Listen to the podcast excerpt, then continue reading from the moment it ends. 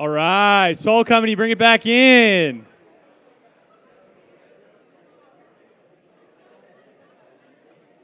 If if someone just used that icebreaker meet and greet question to actually ask someone out, that's amazing. And if you were the person that was asked out, you should say yes just simply for the story and because it took courage. So that's that's what I got. Uh, my name's Colin. Uh, I'm on staff here with Salt Company. Uh, we say this every week, but we really mean it, which is that if you're new, uh, welcome. Come say hi. We'd love to meet you. Uh, we we say that for a reason because uh, this isn't a this we don't have a closed door policy at Salt Company. We actually have an open door policy. That it's always a great week for it to be your first week. Uh, so if this if that's you today uh, tonight, we are so glad that you're here. We really mean it when we say we want to meet you. We want to hear your story. We want to get to know uh, what what brought you here. Tonight, we're going to be continuing in our series uh, called Scandalous Stories. We're looking at the grace of God in the parables of Jesus. And so we're going to be in Matthew 13 tonight. So if you have a Bible, uh, pull it out. That's where we'll be. That's where we were last week, but we're looking at a different parable this week. Um, as you turn there, uh, I just finished reading a, a book this last week. Uh, it, it's a book called Extreme Ownership. It's written by a Navy SEAL. And uh, in it, the Navy SEAL, uh, his name's Jocko, which is just an epic name. Uh, and in it, he he like recounts uh, his time as a Navy SEAL uh, in combat, but also in training. And I'm just like my mind is blown. I've watched documentaries, I've read books, I've like done the done the deep dive into Navy SEALs because the life is so fascinating. But it it blows my mind how much work energy, blood, sweat, and tears literally goes into protecting our country and, and minimizing the threats uh, against the safety of the American people, right? They're trying to minimize the threats of the safety of the American people. And so I was, I was thinking about this, is like, man, our country is really good at, at fighting threats. Like we have a full blown uh, military that, that fights the threats to our country. Uh, but, it, but it's not just the military that we see it. Uh, you guys learn about in business class, like a SWOT analysis, right? Um, business acquisitions. If you can't beat them, buy them, right? Like we, you, we all want to win. We, we want to minimize uh, threats, uh, thinking through more ways we minimize threats, like credit card companies. They alert you when it's like, hey, this might be a fraudulent charge. Uh, and then the last one, uh, for any of you like sports fans out there, why do you why do you do scouting? Why do you watch film ahead of time, right? Like you're trying to minimize the threats that the other team possesses. And so our country and, and the world we live in, things externally, we're really good at recognizing and fighting threats. But my fear is that our world is really good at fighting threats of security, success, and safety, but we are terrible at fighting threats of our souls. And so tonight, we're going to look at a story where Jesus is going to lay out some of the threats to our souls. And we're, and we're just going to walk through that story. So it's, it's a story about us being plants or really being seeds thrown in soil. And, and that soil is going to reveal something that's true of our souls that I think will be helpful for us as we leave this place. And so we're going to start in Matthew 13, verse 3. We're going to read for a little bit, so stick with me. And he told them many things in parables, saying, A sower went out to sow, and as he sowed, some seeds fell along the path, and the birds came and devoured them. Other seeds fell on rocky ground, where they did not have much soil, and immediately they sprang up, since they did not since they had no depth of soil. But when the sun rose, they were scorched. And since they had no root, they withered away. But seeds fell among thorns, and the thorns grew up and choked them. Other seeds fell on good soil and produced grain, some a hundredfold, some 60, some 30. So remember, this is a parable. This is a story where Jesus is trying to illustrate a, a, deeper truth of what's happening in the world, specifically what's happening in our souls when we hear words from Him. Hear what we hear Him say to us. This is a story of how we receive those words. And we all want to be the, the seed sown in good soil. Like we want our life to count, we want to have a multiplication effect on our life where our influence extends. But I think for a lot of us, sometimes the, the threat of, to our soft soil is masked. We don't see it immediately in the world. And so, like some of the other parables of Jesus, he actually doesn't just like leave us out to dry. A couple verses later, he just gives us a plain explanation of what he means. So you can see the disciples like, Jesus, what are you talking about? And he says, he says this. So skip down to verse 18. Hear then the parable of the sower. When anyone hears the word of the kingdom and does not understand it, the evil one comes and snatches away what has been sown in his heart. This is what was sown along the path. As for what was sown on rocky ground, this is the one who hears the word and immediately receives it with joy. Yet he has no root in himself, but endures for a while. And when tribulation or persecution arises on account of the word, immediately he falls away. As for what was sown among thorns, this is the one who hears the word, but the cares of the world and the deceitfulness of riches choke the word, and it proves unfruitful. As for the one sown in good soil, this is the one who hears the word and understands it. He indeed bears fruit and yields. In one case, a hundredfold, in another, 60, in another, 30. So we all want to be this good soil, but my fear is that we're unaware of the threats that are in our lives to having this good soil, to having this life where the words of Jesus are sown deep in our souls, where we can have a multiplication effect to the world around us. And so, like last week, I want to I want to clarify this is not a, a story of how we achieve the kingdom, of how we work really hard to understand the words of Jesus. No, no, no. This is a story of how we receive the words of Jesus. What's, what's the condition of my heart that when I hear things from God, that's how it lands. So this is a this is a story that points us to how we receive the words of Jesus. Because like I said at the beginning, there are threats to that. And our world is great at fighting them, and I'm not sure we are great at fighting them. And so I, I hope tonight that you would begin to see the threats that are out there for your soul and that you would start to take them seriously because Jesus takes them seriously.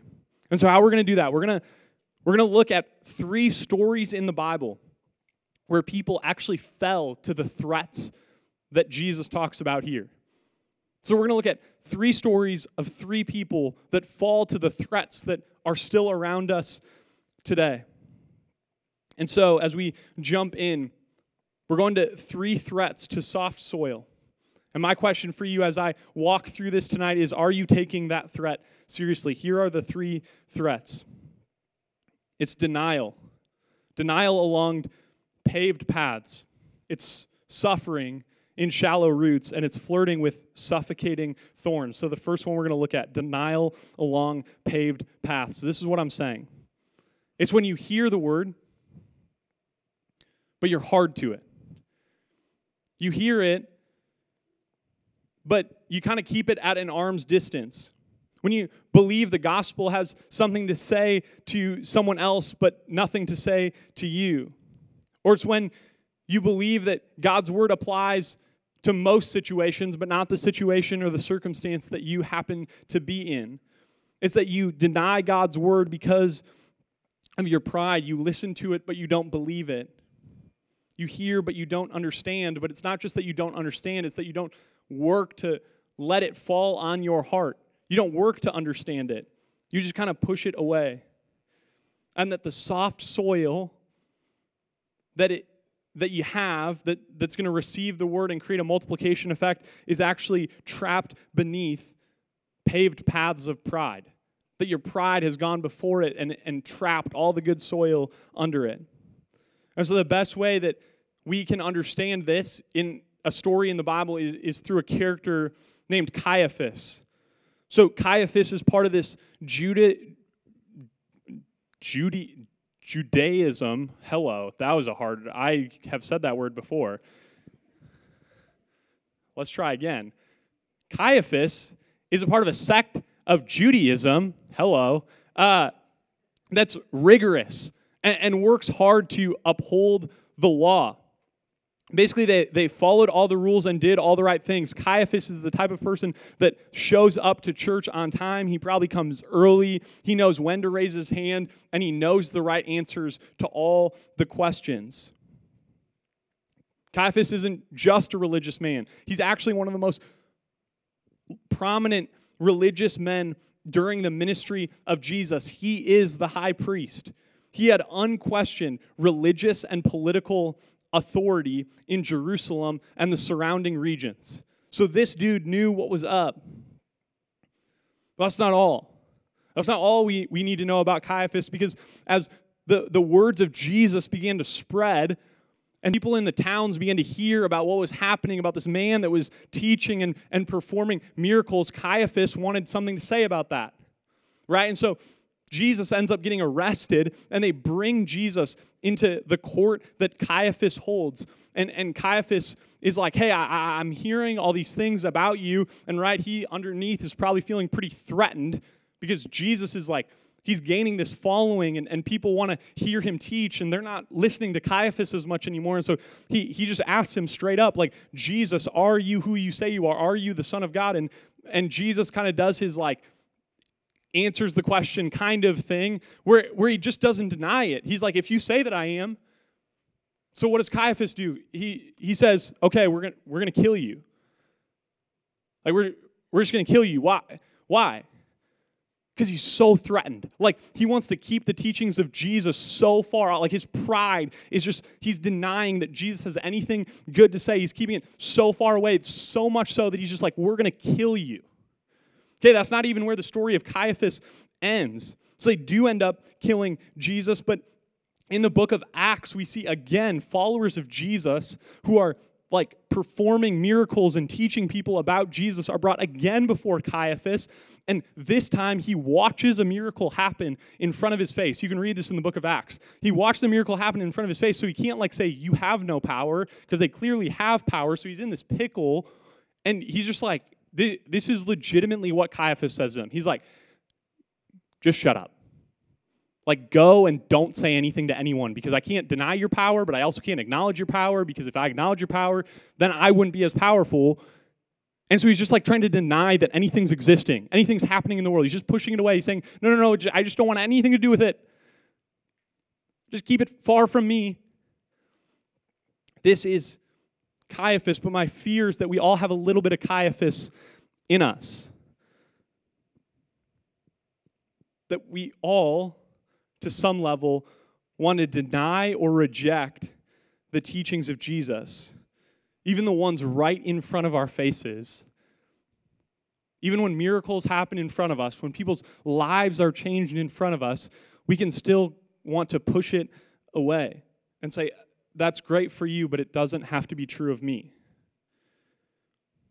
That, like Caiaphas, our soft soil has been paved over by our denial and our pride,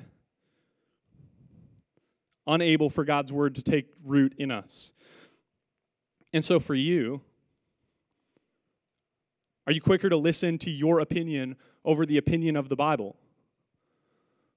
If that's true, maybe you have a little Caiaphas in you.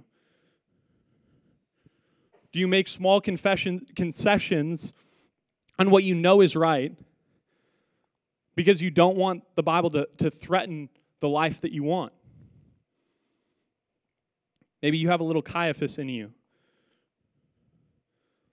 Jesus is reminding us that the threat of our pride and our denial is real.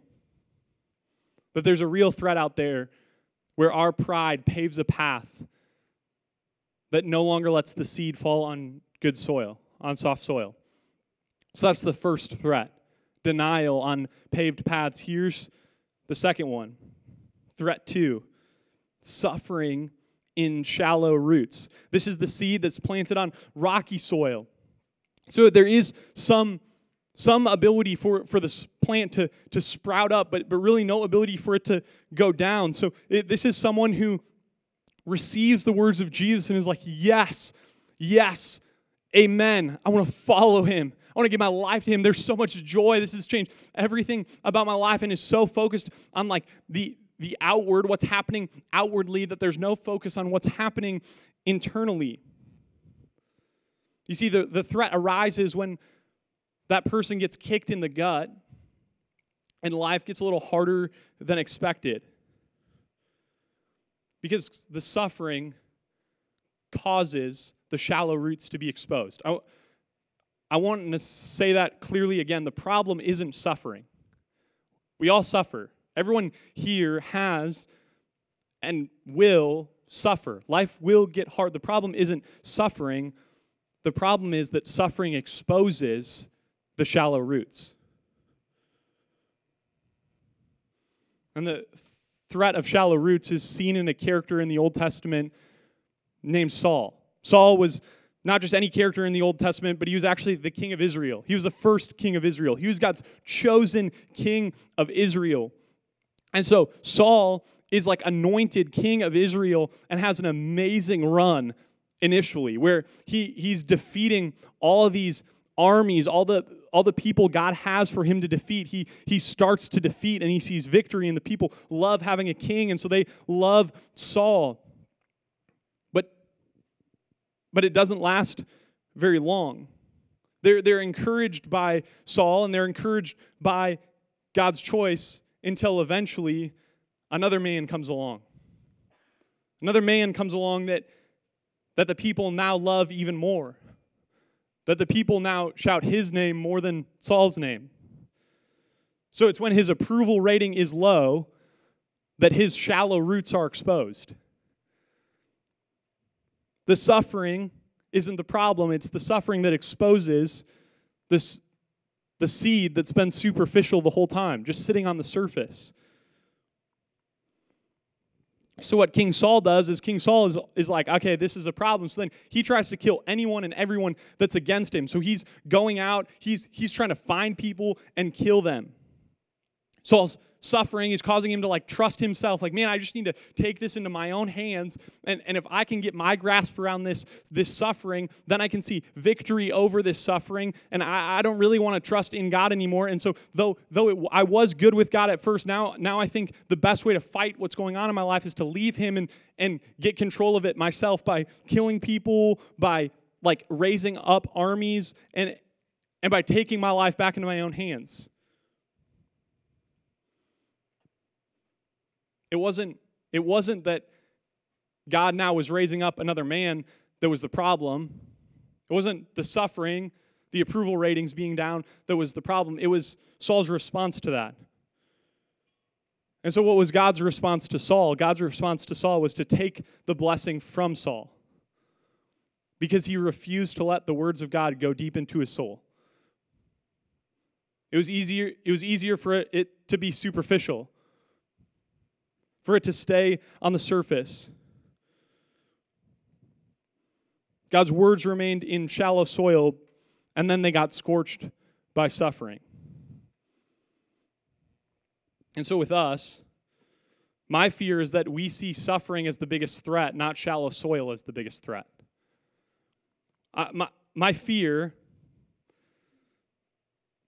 is that when we see suffering as the biggest threat, our seeds are going to remain superficial. This is what Richard Foster says about our current age. He says this He says, superficiality is the curse of our age. This idea that we let things just stay on the surface and not go deep into our soul is the curse of our age. And so, my question for you is do you view suffering as the threat or shallow roots as the threat? Do you try to avoid suffering at all costs, or do you say, I know suffering is going to come, and so I'm going to grow deep roots that believe God's words?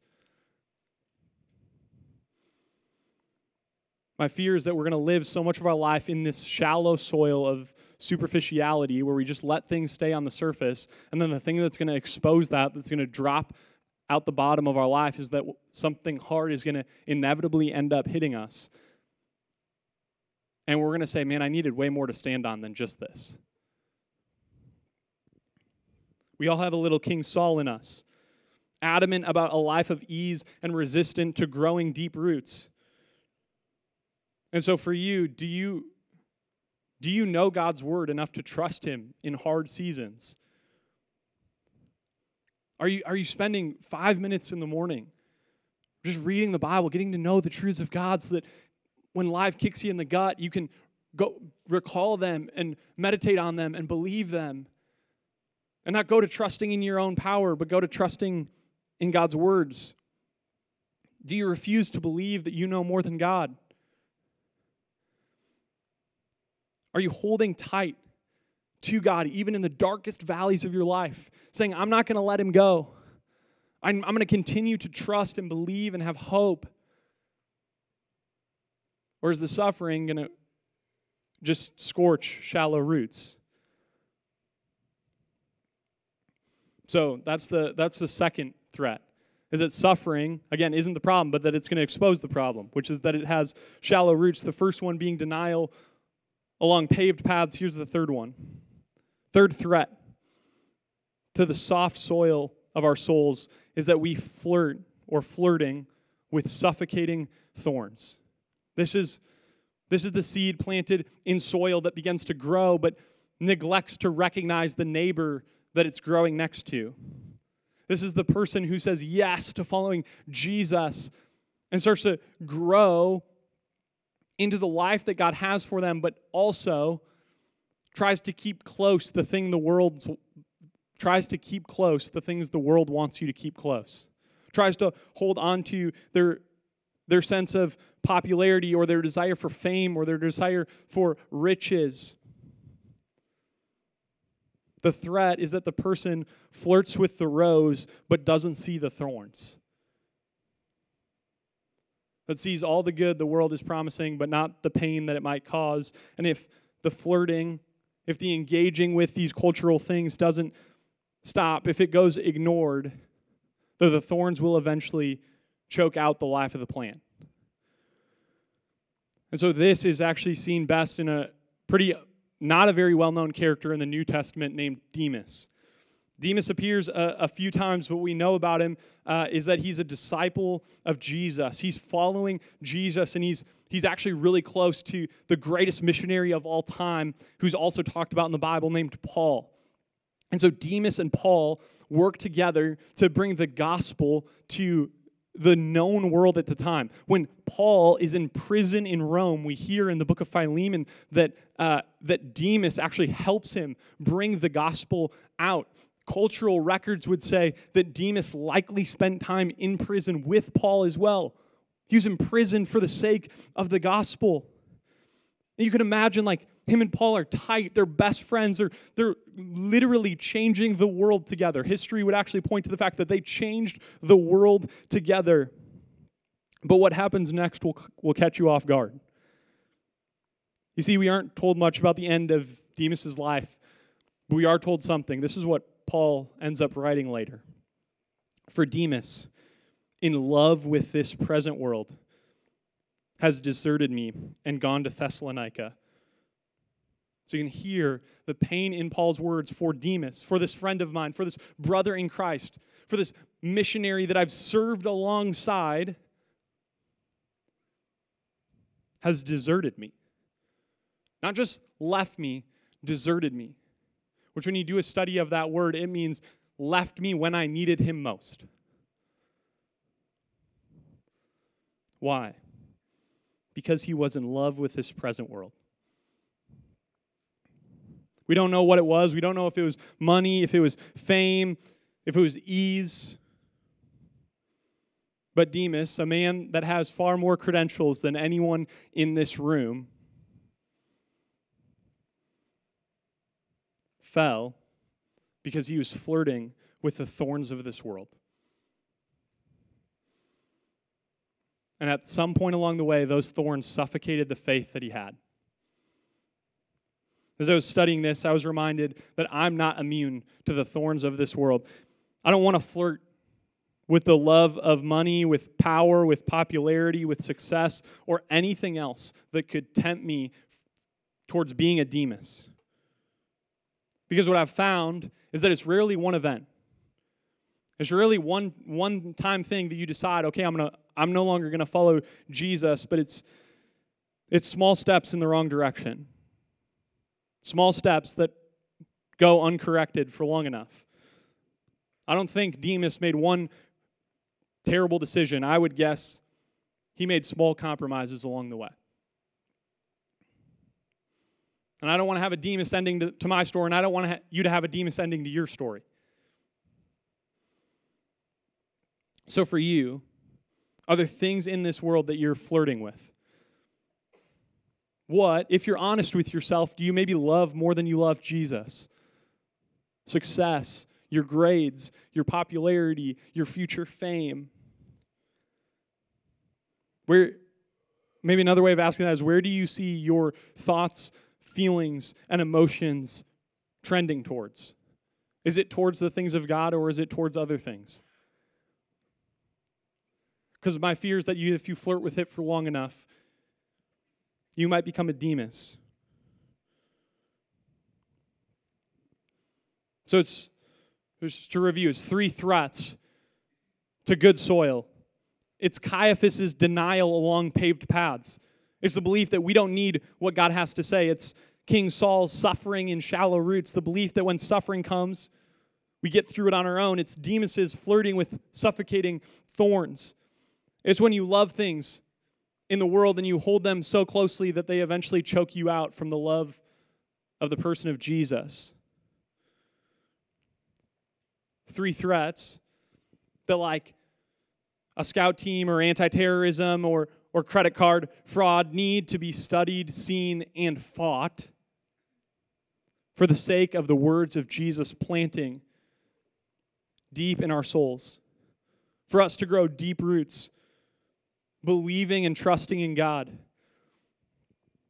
So I was reading this book recently called Soul Keeping uh, a book written by a guy named John Ortberg, uh, and it it was really encouraging to my soul, and and it it reminded me not to lose heart. So I'm gonna I'm gonna read a quote from the book. It says this. Talking about the, the soil hardened by denial and pride, he says this Underneath hardness is often fear. The fear of being rejected, the fear of looking foolish, the fear of being hurt, the fear of broken pride, but some souls can be saved when soil gets soft. It takes a little, just a tiny bit of softness in the soil to give the seed a chance. The seed is strong, stronger than you can imagine. One tiny seed can break up a sidewalk if it can find a little room to breathe. I love this. The hardened soil is more vulnerable to being saved than it knows. And so it is with the shallow soil, and, and so it is with the thorn filled soil. It's closer to being saved than it knows. And so tonight I want to end by telling you three more stories of three people that remind me of the first but have different outcomes.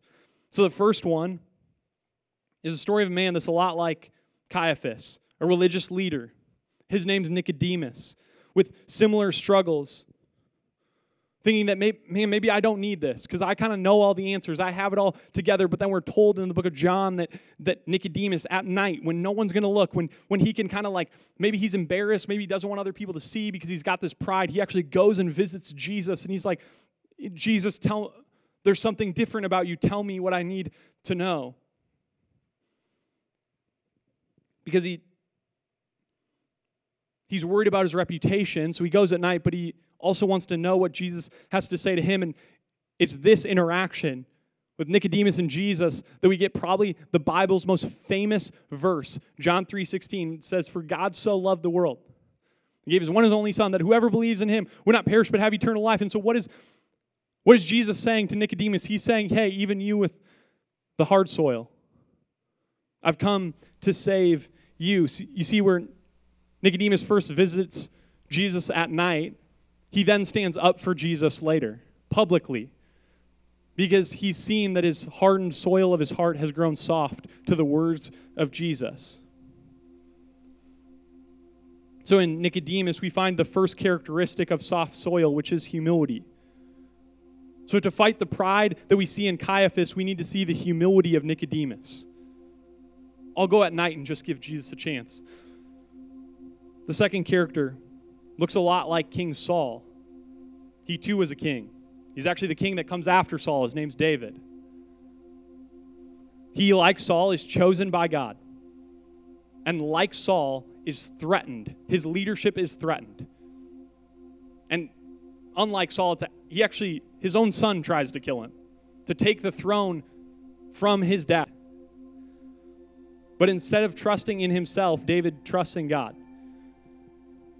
And this, when David is being chased by a sword of his own son, he writes this psalm, Psalm 63. It says this Oh God, you are my God. Earnestly I seek you. My soul thirsts for you. My flesh faints for you. As in a dry and weary land, there is no water, so I have looked upon you in the sanctuary, beholding your power and your glory. Because your steadfast love is better than life. My lips will praise you, so I will bless you as long as I live. In your name, I will lift up my hands. He's being chased by the sword, and he writes this beautiful song of praise to God. Why? Because his trust isn't in himself, it's in a God who's going to hold him. So in David, we see the second characteristic of soft soil it's praise. Praise even in the valley and even in the storm. So to fight the shallowness of King Saul, we actually need to see the deep worship of King David. And the third character looks a lot like Demas. he too was a follower of Jesus named Peter. See, many of us know Peter. He's one of the 12 disciples uh, of Jesus. But what we also know about Peter is that in Jesus' greatest moment of need, when he's being arrested and taken to Caiaphas, all his friends leave him, including Peter, who promised he'd never leave him. And when asked about it later, says, I'm not with him. I don't know what he thought was being threatened his future, his popularity. But he, he tried to push it off. But that's not where the story ends. It's actually the story gets crazier because Jesus ends up dying having been betrayed by his best friends. Every single one of them left him. But if he would have stayed dead, that would have been the end of the story. All these shallow soil, hardened soil, thorny soil, it's hopeless. But Jesus rose from the dead. And his story with Peter doesn't stop there either because Jesus ends up going to visit Peter, but Peter's out in a boat. He's he's fishing, and one of Peter's friends looks at Peter and he's like, "That guy on shore, I think it might be Jesus." And so, what does Peter do next? This is what this is what it says. It says when Simon Peter heard that it was the Lord, he put on his outer garment, for he had stripped it for work, and he threw himself into the sea. So, what does he do? He actually puts on more clothes, he puts his coat back on, and he jumps into the water because he's going to swim to Jesus. Because what's true is the deepest part of his life, Peter knows that his love isn't actually for the things of the world, it's for Jesus, his friend.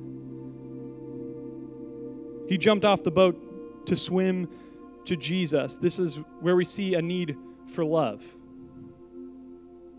For a love of Jesus like Peter to fight the love of the world like Demas.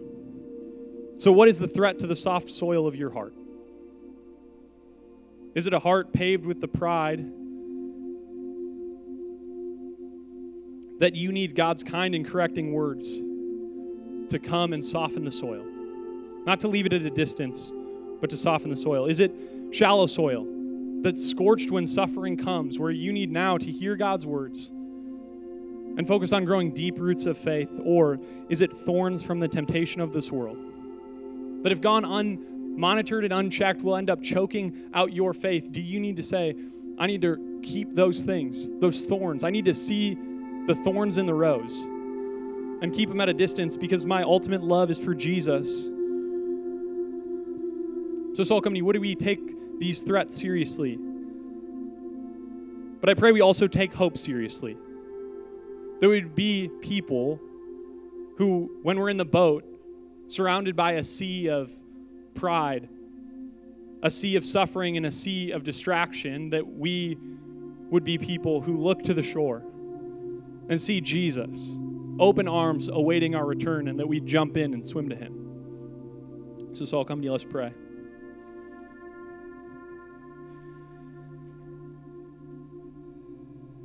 God, I see those threats in my own life, thinking that I know better, that I can do better, God, that I want to keep suffering at a distance because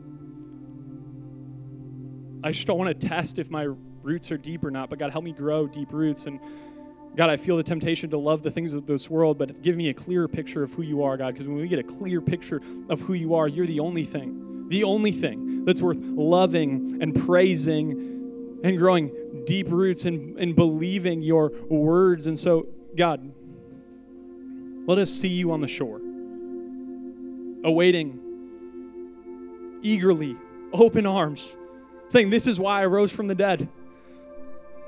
So that the threats to your souls would no longer stand. Because you're secure in me, because you're found in me, because you're protected by me. Jesus, all those things are true. And so, would you help us believe it? Help us to see you more clearly, worship you more authentically, God. Love you more deeply. Pray all this in Jesus' name. Amen.